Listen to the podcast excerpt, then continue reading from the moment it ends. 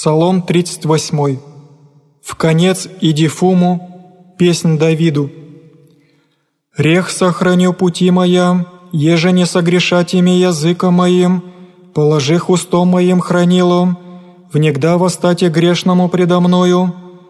А немех и смирихся и умолчах от благ, и болезнь моя обновися, согреяся сердце мое во мне, и в поучении моем разгорится огонь, глаголах языка моим. Скажи мне, Господи, кончину мою, и число дней моих, кое есть, да разумею, что лишаюся аз.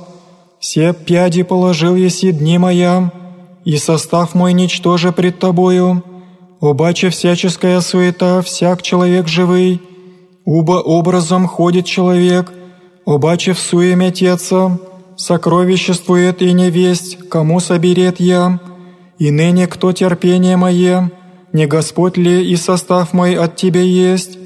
От всех беззаконий моих избави мя, поношение безумному дал мне еси, а не мех и не отверзох уст моих, яко Ты сотворил еси, отстави от меня раны Твоя, от крепости бо руки Твоей аз исчезох, во обличениях о беззаконии наказал еси человека, и ставил еси яко паучину душу его, обаче в суе всяк человек, услыша молитву мою Господи и моление мое внуши, слез моих не примолчи, яко пресельник аз есму тебе и пришлец, яко же все отцы мои, ослаби ми да почию, прежде даже не отъеду и к тому не буду,